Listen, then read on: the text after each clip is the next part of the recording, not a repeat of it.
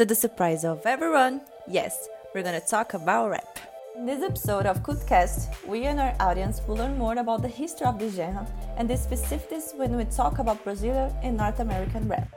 For this episode, we have the help of the journalist and creator Felipe Mascari and Lucca DL, a Brazilian rapper who lives in New York. Felipe Mascari is the owner and producer of his own YouTube channel, Rap TV, where he talks with famous Brazilian rappers. We interviewed him, and today we are aiding his contributions to this episode. So, girls, let's beat the rap out? Let's do it. I'm Emanuele Almeida. I'm Giullia Colombo. I am Desirèe Assis. I am Lorrana Marino, and welcome to Cultcast Unesp, a podcast produced for the English class of the journalism course. So, First, it is important for us to know that the purpose of the episode is to compare the rap culture in Brazil and the United States. This episode will analyze their formation processes, the public reception, their dissemination, and what is unique about the genre in each country. So, Lucca, our first question is What is different and what is similar between Brazilian and North American rap? I think like the Brazil Brazilian rap is a lot of the times on a slight time delay of American rap. So American rap will do something and then it'll take a while to get to Brazil. So sometimes if you listen to Brazilian rap, it'll be what was big in the US a couple of years ago. So like trap had like a phase in Brazil lately, even though in, in the US it's kind of like going away from trap right now but hopefully like things like Anitta or Greg Ferreira, those people who are doing stuff here will kind of flip that in the sense that like we'll create a trend that then the US follows. Like I don't know if you're familiar with like I'm, I'm sure you know who Drake is obviously, but I don't know if you're familiar that like Drake loves kind of uh, taking other like younger artists sounds and kind of not stealing, but he'll like take inspiration from a lot of places. So I think there's a good potential for something like that to happen where like a Drake of the world will see a Brazilian artist and kind of mimic the sound. And then I think that's how the sound becomes mainstream in the US. Uh, a good example is like Drake took the British like drill type of sound in his last album. And then that kind of like now Americans love drill, like Stormzy and like the UK uh, England guys. So hopefully Brazil's next or something like that. It would be nice to hear. But to really understand this matter, we have to bring back the history of rap in both countries. The genre started in Jamaica and came to the United States from the migration of the Jamaican population to the country in the 70s. It is important for us to know that the first characteristic from the beginning is that the rapper, the person who makes the rhymes, has the purpose to talk about the reality that him or her is living. And the rappers that came from Jamaica rhymed about violence, politics, sex, drugs, police abuse, and brought that kind of critic with them when they arrived in the USA. It is also important to say that rap is not just a musical genre. It is a part of a social movement called hip hop that brings with it the graffiti, the breakdance, the performance, DJ, and the music, the rap. So, when we talk about the pioneer of the movement, we have to talk about the Jamaican DJ Kool Herc, who used it to play just instrumental in the breaks of funk and soul music from that time. As in concern of Brazilian rap, it happened under the influence of the American group Public Enemy in the late 80s. The first song released in this style was Katia Flavia, yeah, a woman.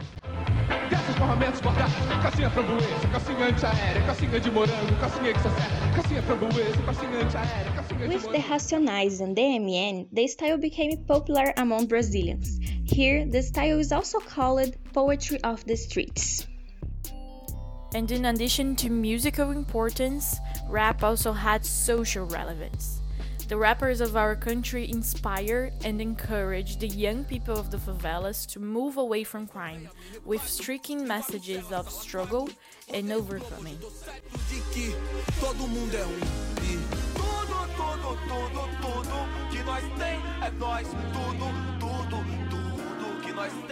In fact, if rap was influenced by American rap, it was not yet experienced in connection with the particularity of social, cultural, and artistic context in which young people from the Brazilian favelas experience. With the popularity of the internet, rap finds a new moment. While the worldwide computer networks reveals rappers of the new generation, older rappers find it difficult to understand the new scenario we can see this conflict between generations happening around Rap Ostentação. While the old generations understand that it doesn't reflect the social claims rap used to rhyme about, the new generation has different motivations. Felipe says that he doesn't see this as a problem. Although the theme has changed, the claim is still the same. He sees that showing goods and rhyme about them shows a higher self-esteem level, something that the rap community has fought for long, almost as an inspiration for the future. The newest generation is also more familiar with the internet and is potential to spread their ideas, which was essential to make their voice heard. Some names of this new generation are Emicida, Criolo, Projota, Rapadura, and Kamau. They were born in the rap battles. So, Lucca, you're part of that generation that has the ability to use social media to expand their public in your favor, which I think it's essential to use since you're a foreign living in the US and have to conquer your public there. So, do you feel people treat you differently because of your nationality?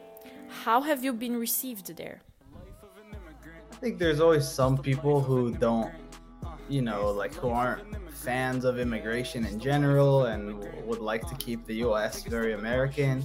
Uh, but I think the people who are in favor and are either immigrants themselves or people who support are more, I guess, liberal in that sense.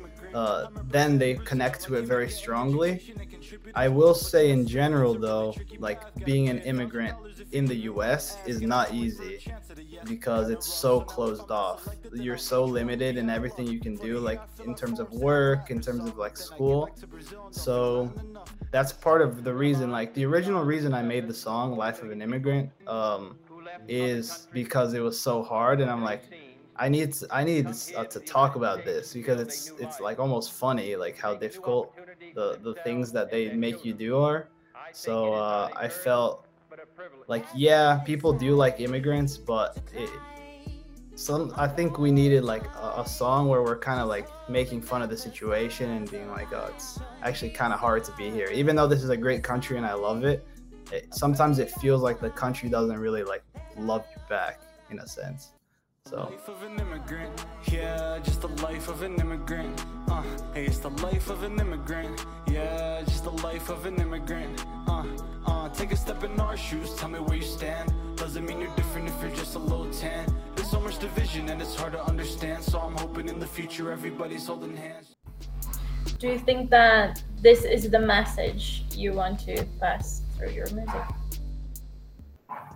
I think so. It's more like uh, an understand. Like I want people who are in the U.S. who aren't immigrants there's no reason for them to know anything about what the difficulties are, which isn't their fault. You know, like why would they need to know that?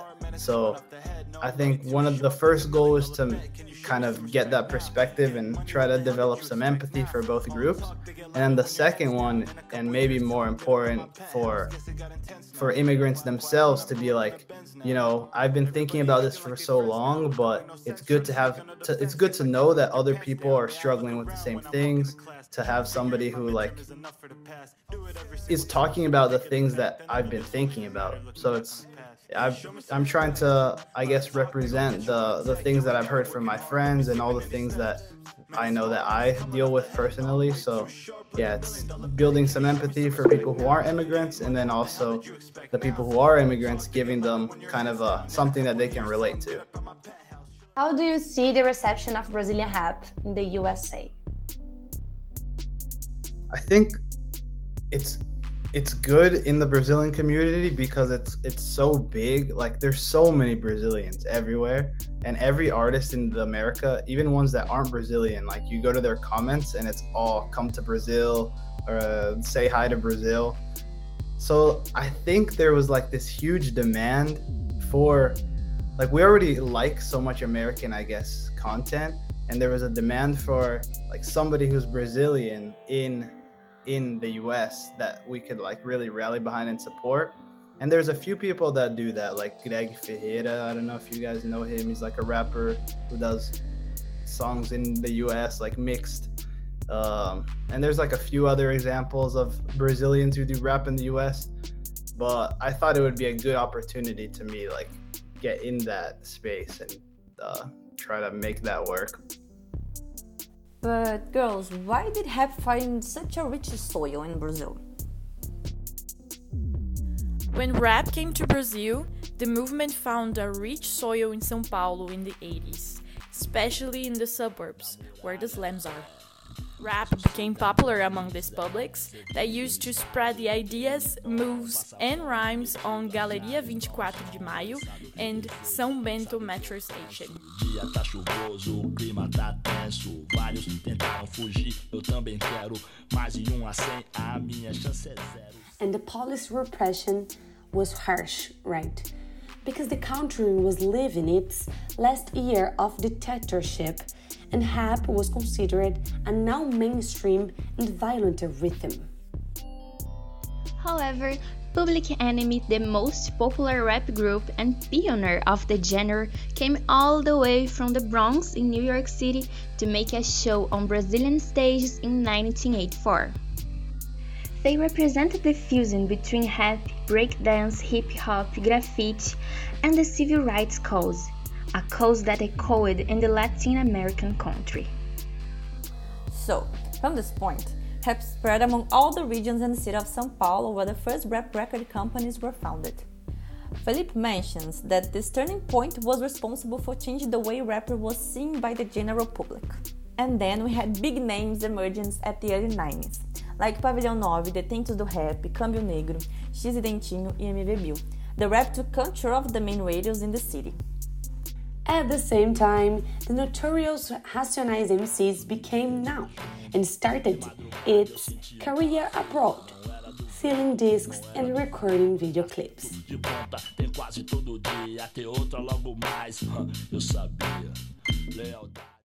So, girls, over the years, rap has changed. Okay. Different rhythms covered with the traditional beat and created a new style, such as boom bap and trap.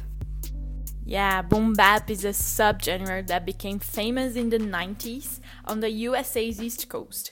The style mixes the classic drum beat with rhymes focused on the reality of the streets. It also brings musical references from that North American funk and soul that was happening in the 70s. Boom bap carries names such as Jay Z, Big L, Benny the Butcher, and Black Milk in the USA, and Gabriel Pensador and Haikaiss in Brazil. On the other hand, trap style is also created in the 90s, but only became known in the early 2000s, and nowadays it's one of the most famous rap styles. In 2020, about 33% of the clicks on the streaming programs were directed to trap songs, according to Billboard magazine. Trap is famous due to its experimental style. In Brazil, you can see a lot of funk references in their sonority, which, according to Felipe, is responsible for popularizing this subgenre. It's common for rap to mix different styles, and that's what is happening with Lucca. Yeah, I think in Brazil, uh, there's always like the classic Gabriel Pensador, MC da Projota, those guys. But I think my main influence in Brazil has been music that's not rap necessarily. Like my my dad always listened to a lot of like Legião Urbana or Raul Seixas, like Cassia Eller, those types of like uh, Jorge Ben Jor, those guys that I think I really like sonically, and sometimes the beats I try to get, especially in these last two that I've made, I try to like. And the next one I'm making too with a with a TikToker that uh, I met through this new song that's Brazilian. So I'll, I'll make songs that are kind of have like a Brazilian bossa nova type of sound to it, which I think is cool. And then in the US, I really like J. Cole. I don't know if you guys, if in Brazil he's very big, but uh, probably not. And um, yeah, or like uh, Lonely Island, they're like a comedy rap type of group. So those types of people, I think, are influences for me. As in the US, the style mixes Dirty South and crunk to create a whole new style innovating inside their own genre. Travis Scott, J. Cole, and Kendrick Lamar are some of the trap big names. While in Brazil, we're talking about Yunk Vino, Matuê, and Tasha and Tracie. I don't know if you, dear listener, have noticed, but that is the first time we mention a female rapper. This is one of the many issues rap faces nowadays. Felipe says that although we have Nicki Minaj and Cardi B in the USA conquering their space on the scene, in Brazil it is hard to see the same thing happening. He gave us an example of his own reality, right? In his YouTube channel Rap TV, it is notable that the number of views in videos in which he interviews women are very different. That's right, Jill.